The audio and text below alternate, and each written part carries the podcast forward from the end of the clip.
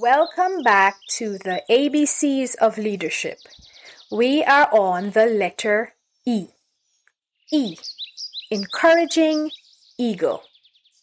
Erika the Eagle lives with her parents in a very tall tree. Every day, Erika and her friends would go fishing. They fly over the lush green treetops until they come to a clearing. Then they follow the meandering river to a spot where fish gather. Erika is excellent at catching fish. She extends her wings and quickly swoops down over the water, using her powerful claws to snatch the fish up. Jacob, one of Erika's friends, can't seem to catch any fish. He is sad and disappointed and flies away to a nearby tree.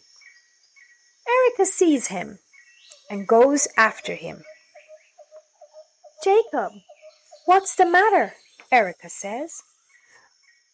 I can't seem to catch any fish, Jacob replies. It's okay, Jacob. Catching fish can be difficult, but you have to keep trying.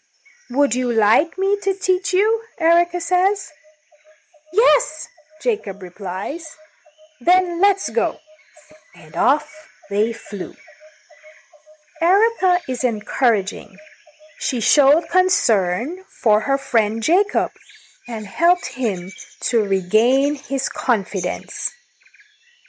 As a leader, it is important for us to encourage others. When we encourage others, they feel cared for. And when someone feels cared for, they do their best. This coming week, practice being a leader by encouraging someone. Say something nice to them. Say something nice to maybe your friend, to your mom and dad, or to your brother and sister. Thank you for listening. Until next time, Bye bye.